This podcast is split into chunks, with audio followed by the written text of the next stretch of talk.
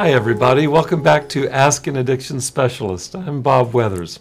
Happy for you to join me and us today. I'm in the studio with Austin Armstrong and Franz Salvatierra, the two co producers and uh, geniuses of this production. I appreciate all the work that they do, and I'm happy to be uh, be with you today. Thanks for coming to join me today. Some of you have coming back after previous presentations, and I appreciate your loyalty to this. We'll be moving forward today. I'll tell you where I want to start with is just this idea of ask an addiction specialist. Uh, I've mentioned this once before, but I want to talk about how it is that I might qualify as an addiction specialist, and I, I think it it fits both professionally and personally. And I, uh, I hope that this will land in a way that opens you up to uh, going wherever we, wherever we go today.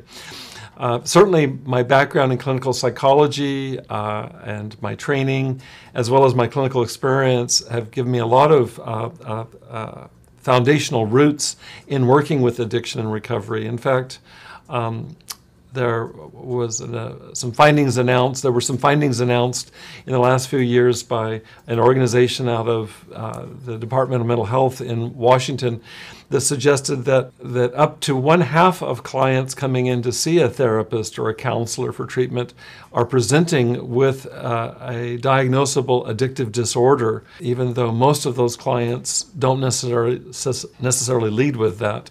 Clients will bring in relationship problems, work related problems, parenting problems.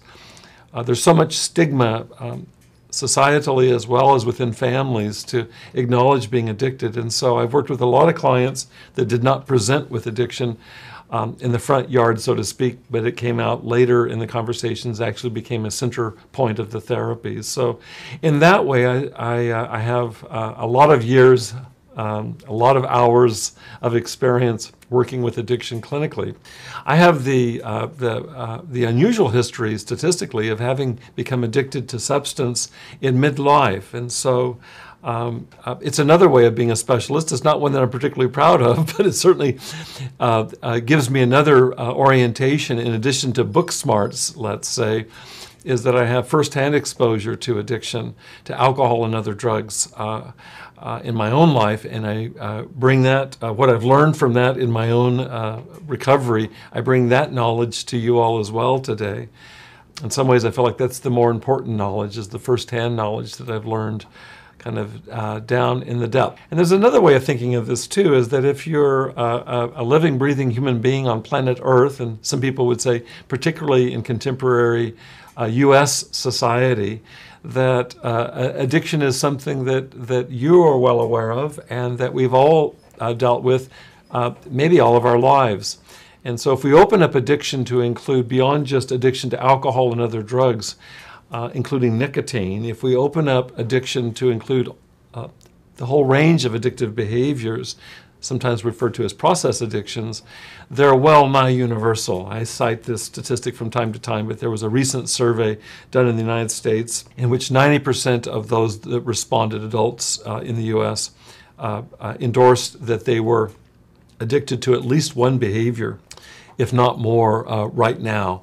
And so it's to make it almost universal then, that, uh, that in a way all of us know addiction firsthand, if not to substance, then certainly to family members that are addicted. Here's another statistic is that in a, a, a third study, two thirds of those that responded, uh, uh, adults responded by saying that they had a family member that was addicted to substance.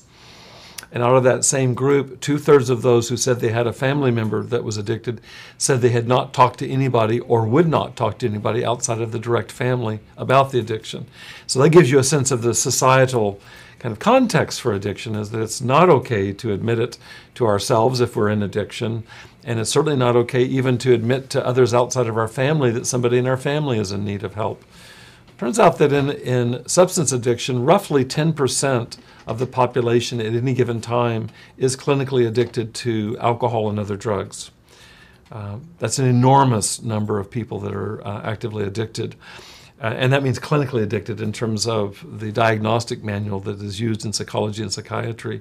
but out of that 10%, at any given time, only 1% are in treatment for the addiction. So it leaves a tremendous amount of people that are being underserved, undertreated, uh, uh, that uh, are actively addicted to substance. And then if we expand the aperture to include those that have addictive behaviors, and we oftentimes talk about food addictions, uh, sex addictions, including pornography, gambling addictions, including online applications, and speaking of online, video game addictions, uh, work addictions. If we expand it to include all the host of behaviors we can be addicted to, then we have a lot of people that are suffering um, uh, with addiction that are not uh, uh in treatment or uh, have not found um, help adequate to address the addiction.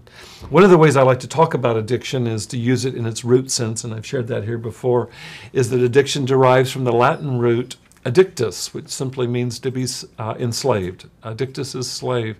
And so I actually prefer that. I feel like it's a less of a medicalized term, and maybe there's less um, opprobrium, less negativity around the term of enslavement. And all of us who've experienced addiction or are experiencing addiction in whatever form, whether to substance or behavior, do know what it's like to be enslaved to a behavior that we cannot stop, cannot control, and that is wreaking havoc in our personal and professional lives. And so that gets us all here in Ask an Addiction Specialist. And uh, in some ways, we're all quite specialized. We all have very individual knowledge and close hand, first hand experience of addiction. Last week in our presentation, we focused on uh, the advanced treatment of shame. Um, we discussed how it is that shame is integral uh, to uh, addiction, both in terms of uh, the beginnings of addiction as well as sustaining it. If there were a subtitle for last week's presentation, it would be this Unshaming is the goal here, and uh, the belief that I have and that I was, uh, the conviction I was forwarding last week is that for sustained recovery to take hold, it requires addressing shame. And we're going to be looking today at, at uh, kind of the flip side of the coin, or something that's right up next to shame, and that's and that's the topic of forgiveness. We've discussed both shame in numerous presentations here because it's so key or crucial in the healing from addiction. And we've also discussed today's topic before, forgiveness, and I look at today as a kind of a deeper dive, an advanced uh, examination of the psychology of forgiveness. And today is the first of two advanced looks at at uh, forgiveness, and I'll later on summarize where we'll be going next week.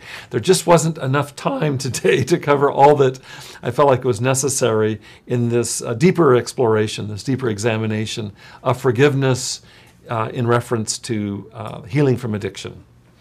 If there were a subtitle for today, and I think it's the announcement I made last week, it would be on breaking the vicious cycle of shame. I intend to uh, uh, offer up to you not only information but also exercises today that will um, uh, give you a foundation in understanding how it is that forgiveness is one of the most powerful antidotes, and in some ways the most direct antidote to shame. I want to direct you, uh, when you have opportunity, back to the fourth episode in this series, which focused on self compassion. In that episode, I introduced all of us to a, a forgiveness practice.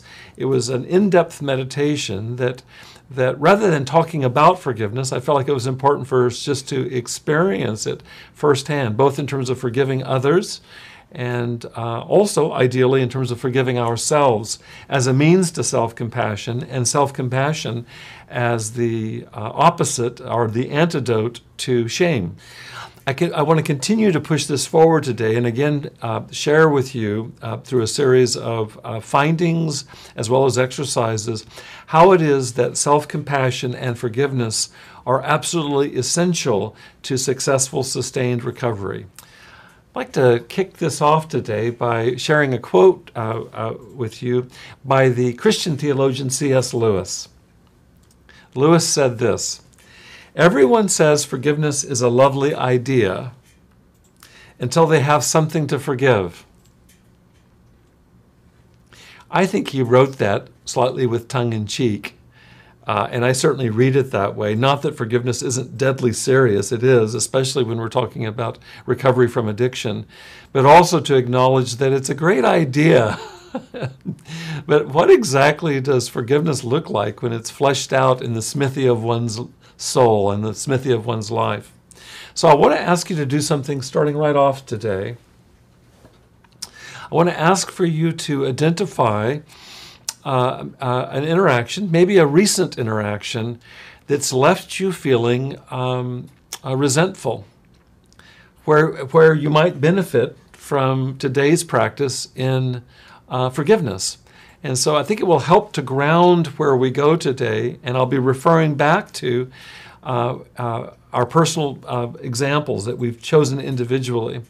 And I think in order to, to locate such an instance, uh, I want to give uh, one prefatory comment and then I want to lead us in a brief meditation just to open a space where you might be able to focus in your body, in your memory, in a quiet uh, uh, zone uh, to locate some unfinished business in and around um, a, a, a, hurt that you received, maybe a hurt that you administered. We'll be looking at it from both sides, both in terms of forgiving others as opposed to holding a grudge, as well as ideally uh, being forgiven by others, including forgiving ourselves um, in an interior practice, which is a way that we hold the grudge silently, oftentimes out of awareness, uh, in our bodies and do ourselves no favors. And so, um, so as I lead us in a brief, this is a very brief meditation, just a few minutes, uh, uh, a meditation on the breath, uh, mindfulness of the breath. I'm going to be asking you uh, in the back of your mind to see what bubbles up in terms of uh, a situation, a circumstance with an individual that you'd like to work with today. I won't be asking you to share this with me, although I do invite your comments and questions as we move through this for sure. You won't be asked to disclose what you're sharing. And if you have a, a piece of notepaper in front of you, it could be handy to write down uh, uh, uh, this situation real briefly. So I'll lead us in a meditation, give you a moment to write down what it is you'd like to work on today, and then we'll examine this over the course of uh, the remainder of our time together. I mentioned that I was going to uh, suggest one caveat, and it's this. I'd ask you to select something that feels manageable. It, it, uh, there's no reason to dive into the deep end today, today. Some of us have hurts that have been done us or harms that we have exacted at somebody else's expense that are just too big, too mountainous to really handle in this kind of situation. Here we are online, we're together, but we're online, and uh, that there may need to be more time spent and actually more adequate containment to manage some of these deeper resentments. So I'd like you to select something that bugs you, but do- that doesn't swamp you. Okay. So, with that in mind, join me in two or three minutes of mindfulness of the breath. I'll lead us in the instructions. And, and as you're following the breath instructions, also be noticing, uh, inviting in the possibility of uh, pinpointing an interaction that you'd like to work with today, one where resentment might be replaced, ideally, by forgiveness. Okay. I'll close my eyes. You're welcome to do the same. Taking a deep breath. Hold that breath as long as you're comfortable and then release it.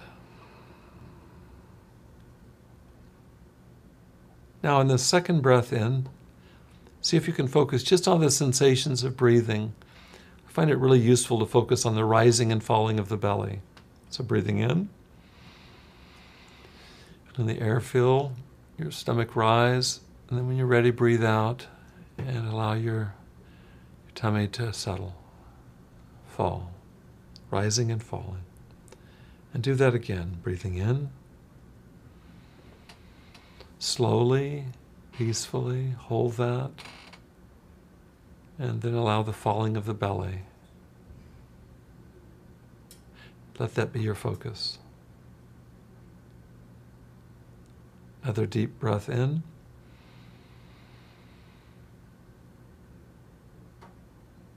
And now the out breath.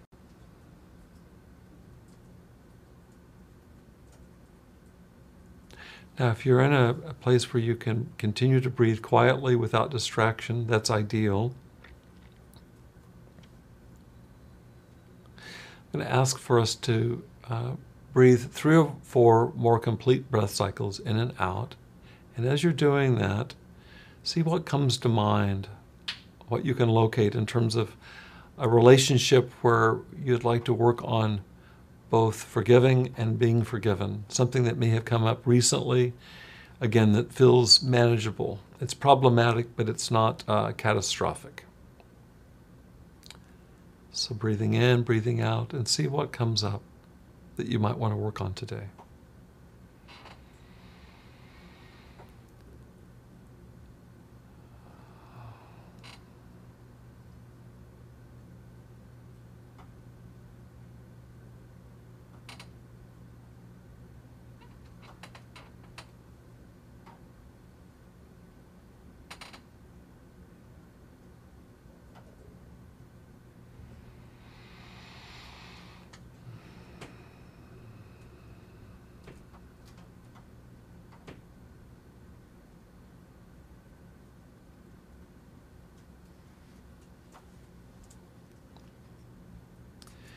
When you've identified someone that you can work with, again, this will be just internally in your mind's eye.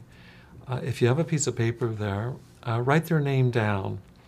I'll be asking you to do some journaling a little bit later today, but this is a start to get down the individual and, and if possible, the specific interaction that, that has stuck in your craw.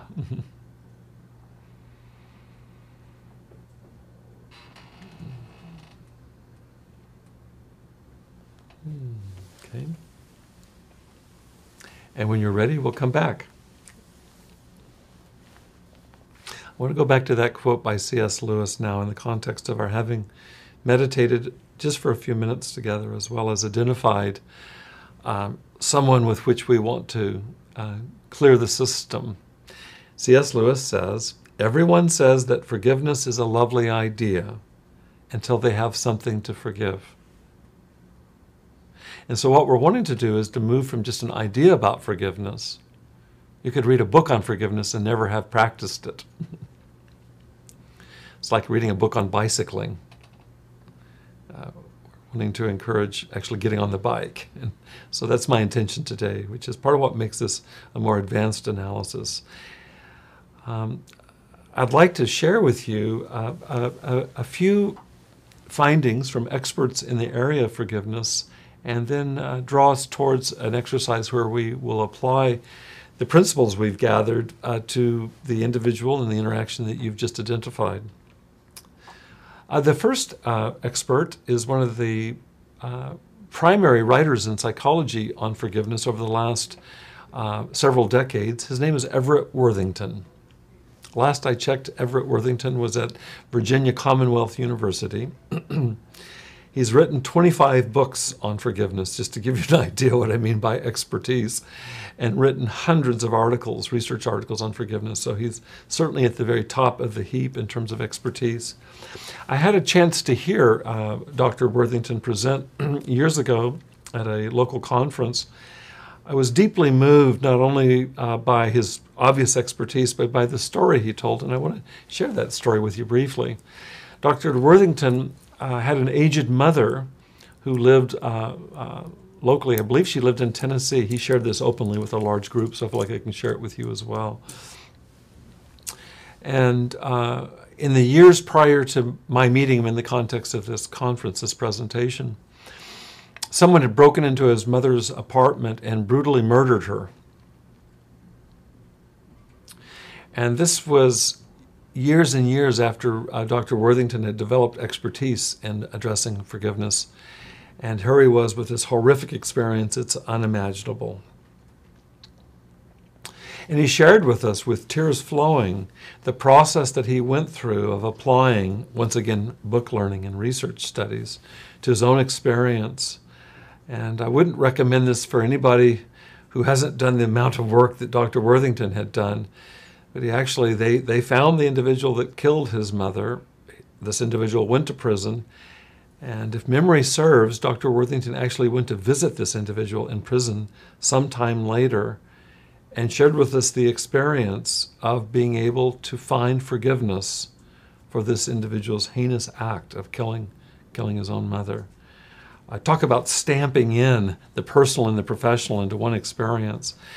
Uh, that entire uh, lecture has been unforgettable uh, to me all these years, and I want to share you with you some nuggets from that, as well as readings I've done of, of Everett Worthington since then.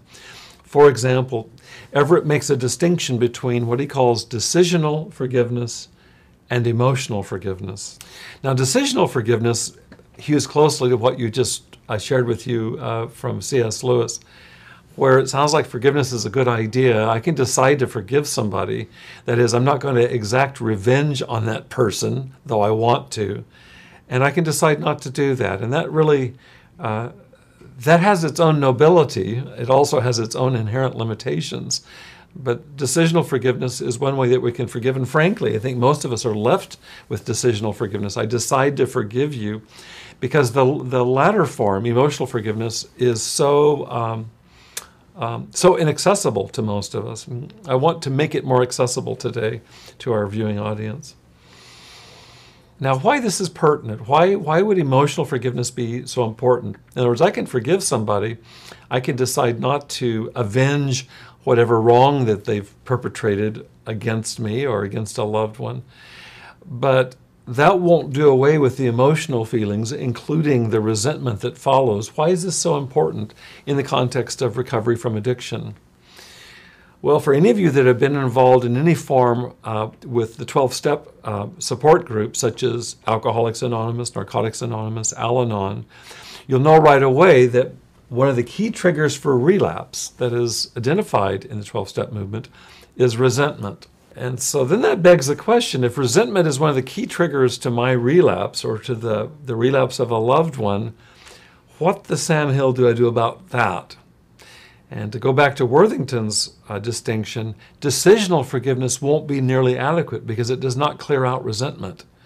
It will, it will, it will decide not to harm somebody in retaliation, and that's not a bad thing, but it doesn't go deeply enough uh, to surgically address the resentment that can be a cancer that uh, continues uh, in one's psyche and in the context of addiction at great peril to one's recovery. So let's talk about resentments for just a second. Let's talk about it, two different directions that resentment may go. When I have resentments or hold resentments for others, we can talk about that for shorthand's sake. We can talk about that as blame is that I carry resentment towards you, I blame you, and in fact can't let go of that grudge. The other direction of, of resentment is towards myself. And it's not a way that we typically think of resentments, but it's worth looking at. And we certainly explored this deeply last week, which is that when I turn that blame towards myself, when I hold that resentment within towards my very being, then that really is the definition of shame. And so, what we're addressing here with resentments is both blame towards the outer world of relationships, people that we uh, hold resentment towards, or resentment that we turn towards ourselves and we, uh, we hate ourselves, we condemn ourselves, we judge ourselves. In either case, there's no mercy. There's no mercy towards the other, there's no mercy towards ourselves. Now, one of the challenges of holding this resentment inside is that it eats us alive. And my understanding of how it connects to resentment from a, a brain perspective is that resentment held inside in the, in the emotional center of the brain activates a stress response, a fight or flight response. I might as well add freeze, fight, flight, or freeze response that kicks up my stress hormones such that I'm going to need to find some way to manage that. And one way to do that is to aggress. I can lash out in anger, uh, or I can lash in. And when I hold that towards myself, that can manifest as anxiety, it can manifest as depression, it can manifest as some other form of emotional distress. And in many cases, in fact, in most cases, when we're talking about addiction, I'll want to find some way to self regulate. And if I can't find any process that relieves me of this internal pain, then I'll self medicate. And I can self medicate with a substance like alcohol or other drugs. Or I can self medicate with a behavior that temporarily numbs out the inner uh, uh, terror that I'm living in. Living in. And so it's worth our looking at this because if we understand that resentment is the seedbed of relapse, uh, uh, it's one of the key triggers for relapse, and we understand even some about the biology of it, and that it really doesn't matter whether it's pointing outward or inward, it does us no favors. In fact, I had one supervisor, Bonnie Badenoch, who talked about it this way is that the seat of anger, one of the organs of anger in the middle of our brains, is referred to as the amygdala. She said the amygdala has no time stamp. And what she meant by that is that when I'm activated, for example, with a resentment, when anger is activated for me, it doesn't matter. The anger could have trans the the uh, the offense could have trans uh, could have uh, transpired 30 years ago, but in this moment right now, when I'm holding this resentment, this boiling anger inside, it's here and now, right now. That's the idea of no timestamp. It doesn't really need to be past, future, it's all present when, it, when we talk about resentments. And so you, I hope you can begin to see how key it is that we find some effective means or sets of strategies with which we might address this resentment, which basically kills us. So I want to start uh, or move next into a, uh, I think, a very important distinction in talking about about shame and blame. And this is what social psychology refers to as the fundamental attribution error. Forgive me for the language, I did not invent that. but I do plan to explicate that. The fundamental attribution error, here's how it shows up in terms of blame. We make a distinction, in fact, in psychology between guilt and shame, and I want to help us with that both in terms of how we turn that towards others in terms of blame and how we turn that, that towards ourselves in terms of shame. Starting with blame. Guilt would be me looking at you and say, You did something bad, which is to say, you did something that hurt me. Uh, the focus being on what you did. And the, the problem with this, and this is where the fundamental attribution error comes in, is rather than attributing it to a circumstance where you did something, I attribute it to you as a stable personality, character, disposition, and I attribute it to something fundamentally flawed in you, which drops us to the second image of shame, which is it's not that you did something bad, it's that you are something bad. And I, I purposefully selected the word something rather than someone here. And let me, let me tell you what I was thinking. There's a Jewish theologian, Martin Buber, who made a distinction between two different ways of our interacting with one another. One is what he called the I thou relationship, where I hold you as valuable uh, in your deepest personality, uh, as a soul worth, worthwhile. He contrasts that, Buber contrasted that with an I it relationship where I really treat you as an it. I objectify you. I don't acknowledge that you have your own subjective experience. It doesn't matter. And if we go back then to this shame diagram, shame is moves me from looking at you as a thou, where you did something wrong, but we can correct that, and it moves you to being an it, where you're something broken, something defective, something bad, something wrong. And when I move to that, move from you did to you are, that's an example of making an attribution error. I'm attributing what happened not to circumstance or the situation or to a behavior. I'm attributing it to your very core. With a behavior, I can change that. If it's something core to me, uh, that's really not so easy to change. And so therein lies the rub with the shaming attribution. Let's move next to talking about how this manifests internally for ourselves around blame, uh, uh, around shame. Excuse me. This is really blaming ourselves, which is shame. And this is this is the way that fundamental, fundamental attribution error works in this context, and that is, if I feel guilty about something I did, something that I something bad that I did, I still have wiggle room to correct that. Shame doesn't stop with that guilt. In fact, guilt would be seen as valuable. How do we learn how to uh, not hurt one another's feelings, not step on one another's toes without feedback from others and to ourselves? It's essential. Shame is, uh, in this way of looking at it, is by definition toxic. And how it's toxic is that shame takes what I've done I've done something wrong or bad, let's say to harm you, and it turns that into something fundamentally wrong or bad about me. And again, I am something bad. And so if we look again at Martin Buber, the theologian's perspective on this, I move from looking at myself as worthwhile as I am, as a being. Some people put this in a spiritual context. He did, as a child of God. I move from that to looking at myself as an it I look at myself as, as something broken or wrong without any inherent worth and without any uh, inner subjectivity, and honestly, without any traction for making change. Now, if we move back to Everett Worthington's distinction between decisional and emotional forgiveness, begin to get the importance of this is that if I'm going to go to the deeper level, which is go to the, the underlying roots of resentment to heal them, I'm going to have to stick with an I thou relationship to whatever wrong has been done to me and whatever wrong I've committed to someone else. And I want to preface this, and I'll actually talk about this after we do our exercise in just a few moments. I'm in no way suggesting that we give blessing to abuse uh, and I'm in no way suggesting that we can always reconcile relationally to people that have wronged us. What I am suggesting is I want to work on a way that we can work on internal forgiveness. That's our focus today. Next week, we'll be working on relational forgiveness, internal forgiveness in relationship to others, but working this internally. We're going to have to go deep enough, and that's going to require our getting into uh, moving beyond where shame stops us. Shame stops us at the level of I it. I treat you as an it or I treat myself as an it.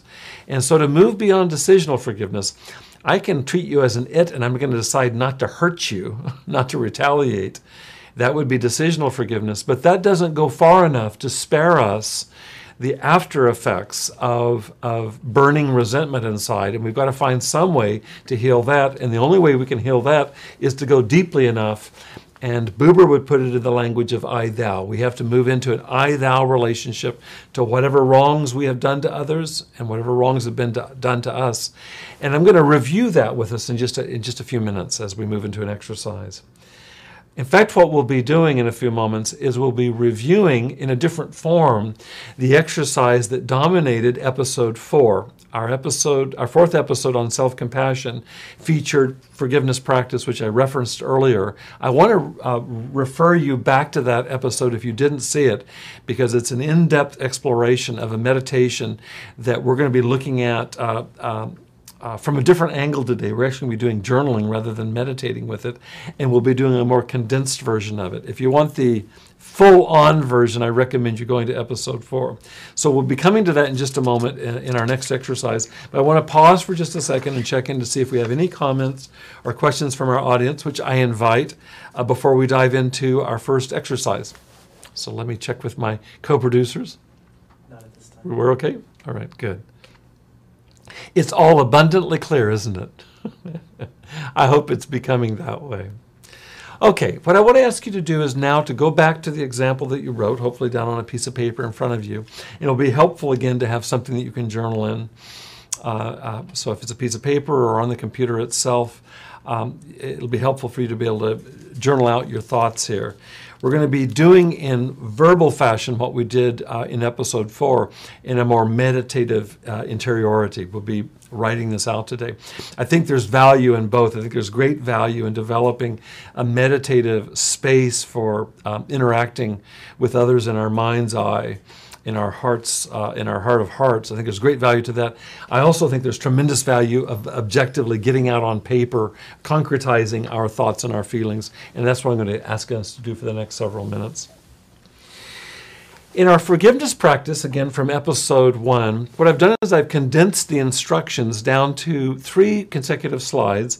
The first slide here, forgiveness practice one, asks us to do this. I'll read it to you and then I'll flesh it out, ask you to do the exercise and do some troubleshooting around that.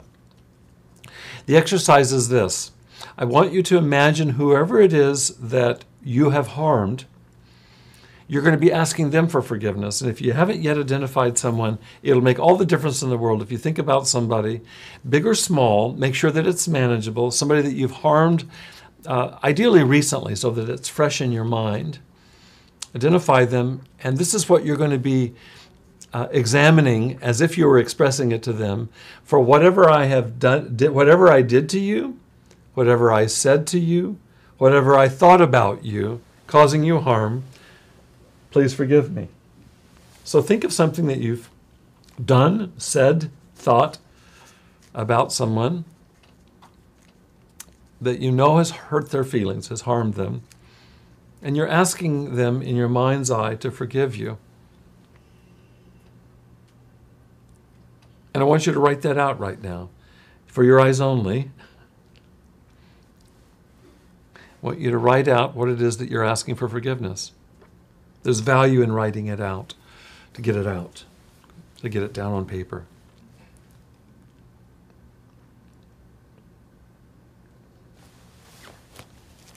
Physician, heal thyself.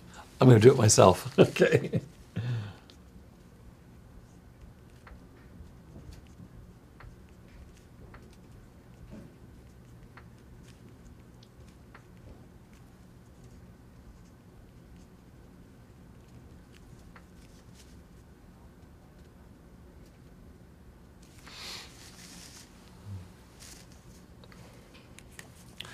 Um, for those of you that participated in episode four, this will be uh, a review. For those of you that didn't, let me suggest one piece that I think can really help open this up in terms of getting underneath, um, getting deeper into forgiveness. Is that if you can imagine what the other person felt in response to what you did or what you said or what you thought about them, uh, that can be very useful. And so it's asking for you to exercise muscles of empathy or compassion. Imagine what it felt like to them as you asked them for forgiveness.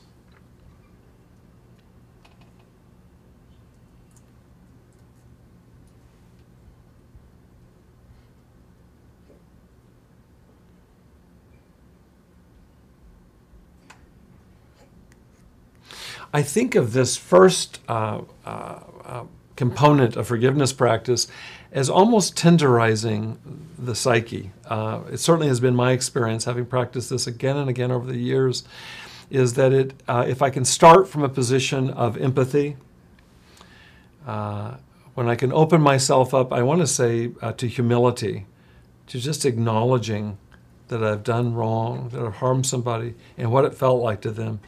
There's a way that it feels like it kind of opens up my chest cavity, opens up my heart. And I'm hoping that you can find some use in that yourself.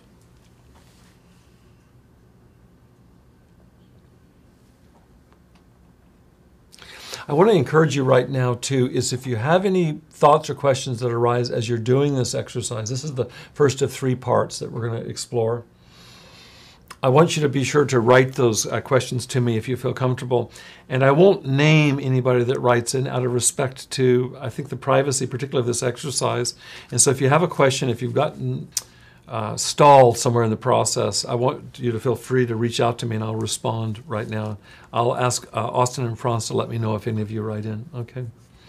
So for the first piece, we're asking for forgiveness, and we're asking that with a contrite heart, that is, a humble, open heart is really uh, uh, providing compassion. For some of us, this may be easier than for others. Uh, uh, I think there's great use in practicing this kind of humility on a regular basis. Especially if what we want is connection, especially if what we're leading towards is a healing of resentments, is to start by opening ourselves, or opening our hearts. Now, the next slide, uh, Forgiveness Practice 2, turns this practice around. And for this one, I want you to take a situation, it may be the same person. Uh, it's ideal and sometimes, I, I know in my own practice, I'll pick a certain individual and there will be both directions where I'm asking for forgiveness as well as offering forgiveness. In this case, the second slide, these are the instructions. For whatever you did to me or said to me or thought about me, causing me harm, I forgive you.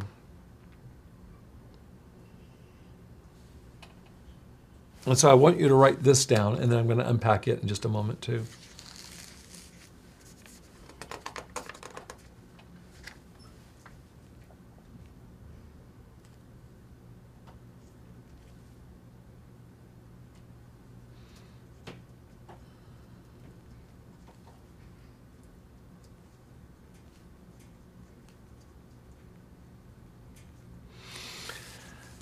Again, for, for any of you that participated in episode four, you'll, you'll uh, be familiar with this, but I want to underscore a couple of observations here that may be useful to you. I hope so. One is um, I think it's really important that we own the hurt. And what I mean by that is it won't do for me to move too quickly into any form or fashion of forgiveness by bypassing my own, uh, my own injury. And so we start by being compassionate towards ourselves, and that is that we own the feelings that were stirred up. And so I hope that you can do that now as you review what, what harm came your way, that you can review how that felt without judgment.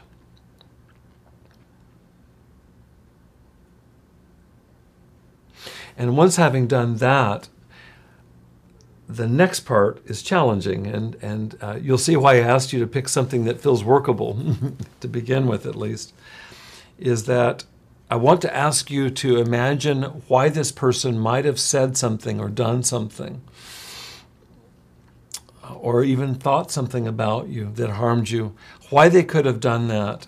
And what we're doing right now, you all, is we're asking for ourselves to move away from the impulse to turn this person into an it and hold them as a thou, which is to say, they had their subjectivity, they had their own reasons, doesn't give blessing to what they did to harm us, but that in this circumstance, under this under this uh, situation, this is what they did to us it's to I think of I think of this as as empathy or compassion, and I'm not talking about going easy on the offense. I'm talking about more of an understanding of how they could have gotten to a place where they harmed us. What was that about for them?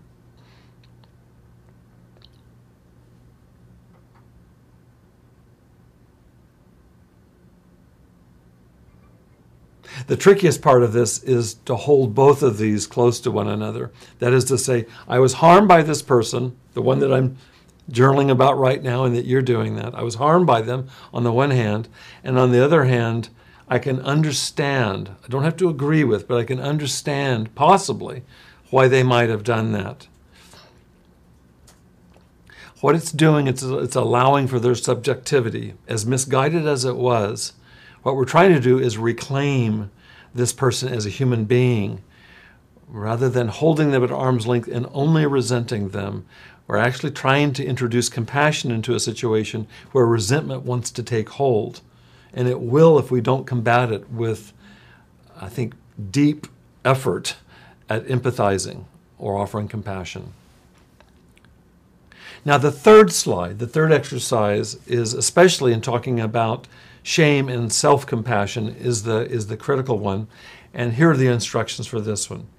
For whatever i did to this person for whatever i said to them for whatever i thought about them causing them harm i forgive myself. So i want you to go back into the first situation that you wrote about on slide number one where you're asking them for forgiveness. I want you to go right back into that situation. And this time i want you to see if you can find forgiveness for yourself and then write down a sentence expressing that.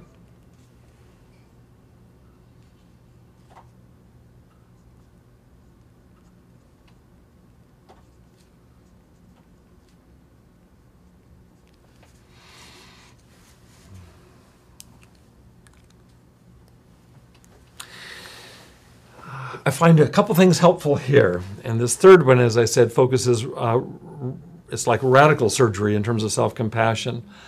In this one, I'm being asked to acknowledge the harm I did to somebody, how it might have felt to them, and that I was the one that did that, and not turn myself into an it, into somebody defective. But that given this circumstance, owing to my own limitations, this is what I did. What were those limitations? And can I acknowledge and own those limitations and still be loving and kind and gentle with myself? Which is not the same as excusing it, not the same as slipping away from responsibility. In fact, ironically, the only way I can be responsible to change my life is to be able to offer grace to myself for my imperfections that I might work on them. If I judge myself, if I turn myself into an it, it shuts down the whole process. Shame paralyzes me. We want to be free of shame. We're wanting to free ourselves of shame and resentment, and we're working at a way of doing that via compassion and empathy. In this case, we're talking about being empathic towards myself. So to imagine what I did to this person, what I said to them, and what that felt like to them on the one hand, and on the other, to understand how that could have happened for me, not to excuse it, but to understand that. Inherent in that understanding is an openness to learning from this experience and not repeating it.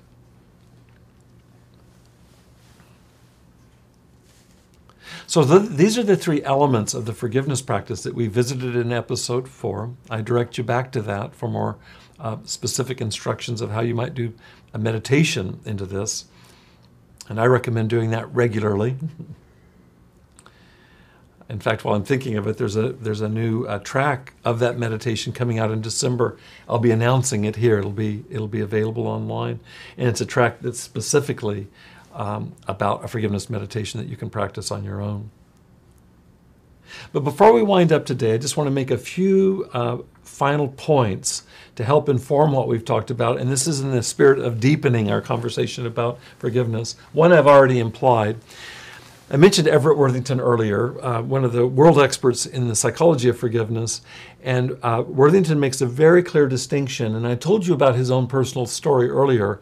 He made this distinction to the audience in which I sat and first encountered him. He made this distinction in reference to his own personal life, including the loss of his mother is that forgiveness is an interior practice where I can forgive somebody as an interior letting go of resentment. And that in no way presupposes that I will continue to be in relationship to them. When he went to visit this inmate, the one who had killed his mother, this is not the beginning of a friendship. It was a way for Everett Worthington to concretize, to outwardly enact what he needed to do to close the loop of forgiveness for this horrible loss, this horrible tragedy. And so uh, Worthington makes this distinction. It's a critical distinction that my forgiving somebody uh, does, is not tantamount to reconciling with them.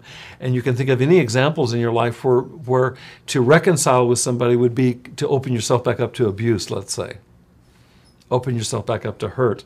And that would be uh, that would not be what we're talking about with forgiveness. Forgiveness is an inner work that I can do, and we've talked about ways of beginning to open up so that we can let go of our resentments. Uh, and we can make a decision whether we want to reconcile behaviorally with somebody or not. I mentioned it earlier, and I'll mention it at the very end today, but next week's segment, next week's presentation will be on when we can reconcile. What are the steps or stages that go into effectively reconciling in relationships?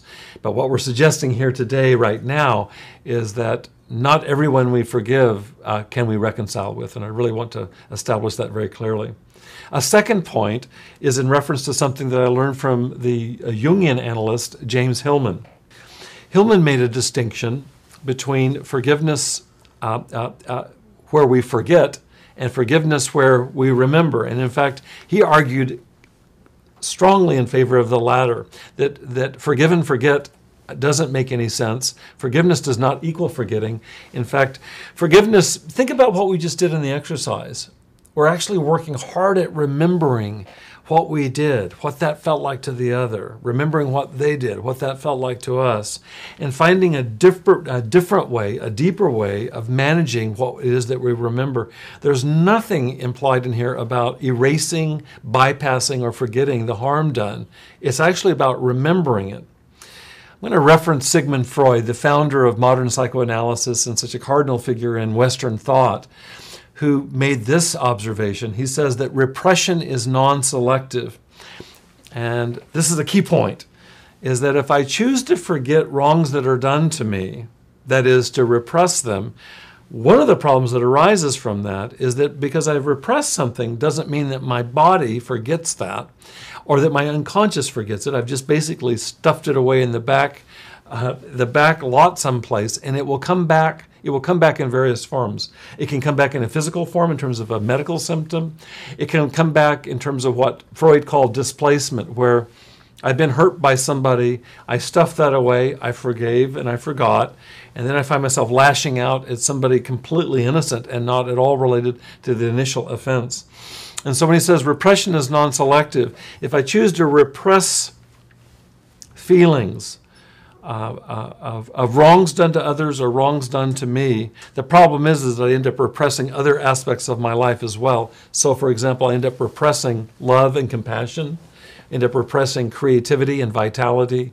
Our lives become smaller and smaller bandwidths owing to the fact that we're keeping so much at bay. It takes tremendous psychic energy to keep this stuff stuffed away in the basement. I want to finish today by offering you a definition of genuine forgiveness, and it's in two parts.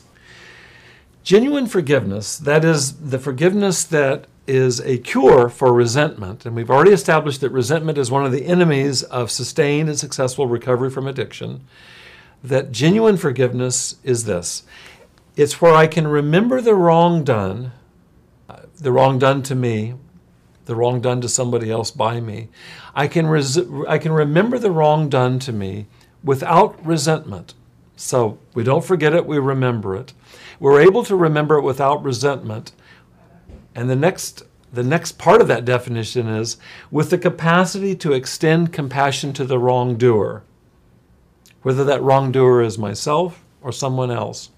And whether I do that, that, that compassionate empathy, that work of empathy, whether I do that in an inner way, like what we just did in our journaling, or in episode four in the meditation, or in the outer world in terms of actually bringing this to somebody else um, uh, as Everett Worthington did to the assailant of his mother.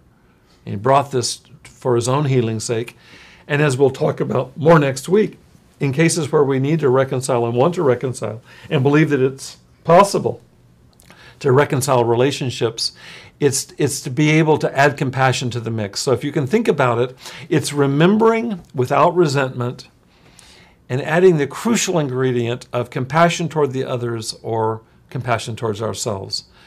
And any forgiveness that deletes memory, any, any, uh, com, uh, any forgiveness that uh, bypasses resentment, that would be decisional forgiveness, leaves us uh, with half of forgiveness. And any forgiveness that does not include compassion, both towards ourselves and towards others, is short sighted and won't, and won't serve us in the long term either. Well, I've been pointing towards it throughout this presentation, and that is next week we'll be looking at uh, another view towards the advanced psychology of forgiveness. Specifically, we'll be looking at reconciliation in relationships where there's been wrongs done and we feel like that the healing can happen in the relationship.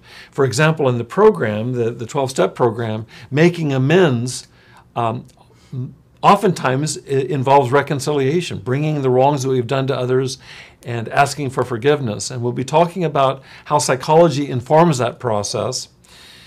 Uh, and also, I've always felt this in the 12 step program, my own work in it, is that making amends uh, in the case of somebody who would only serve to further abuse or harm us would be violating the very intent behind making amends. And so it means that it's an interior process, much like what we've done today. I don't, I don't negate making amends. Sometimes I can't do that in the outer because it would be further abuse to me. So I have to find an inner way of working with it, just like what we did today. And so next week's topics will include attachment theory from psychology, as that applies to addiction and recovery, and how attachment theory informs forgiveness, specifically reconciliation in our current relationships right now. So I hope that you'll come back for that uh, session next week. I look forward to your comments, uh, questions uh, that you can send to me through this website. Uh, uh, uh, you, you can also send comments or questions to me to my own website. at drbobweathers.com. You're welcome to write me there. Um, I store uh, the, our videos on my website. I know that you'll find access to archived uh, videos here at Ask an Addiction Specialist, at Beginnings Treatment Center, at their archive. There are multiple ways of accessing our archived materials, and I invite your responding. You'll see it uh, when you uh, uh, in in the boxes below uh, our presentation today where you can write to me, and I know that Austin and Franz will forward your responses to me. You can also write to me directly through the website. It doesn't matter. It's all freely given. It's really meant as a service to you all. So thank you for today for the inner part of what we'll be looking at next week in terms of the outer part of forgiveness. And uh, the, the one goal here is to reduce our vulnerability to relapse by addressing this uh, cancerous form of, of resentment.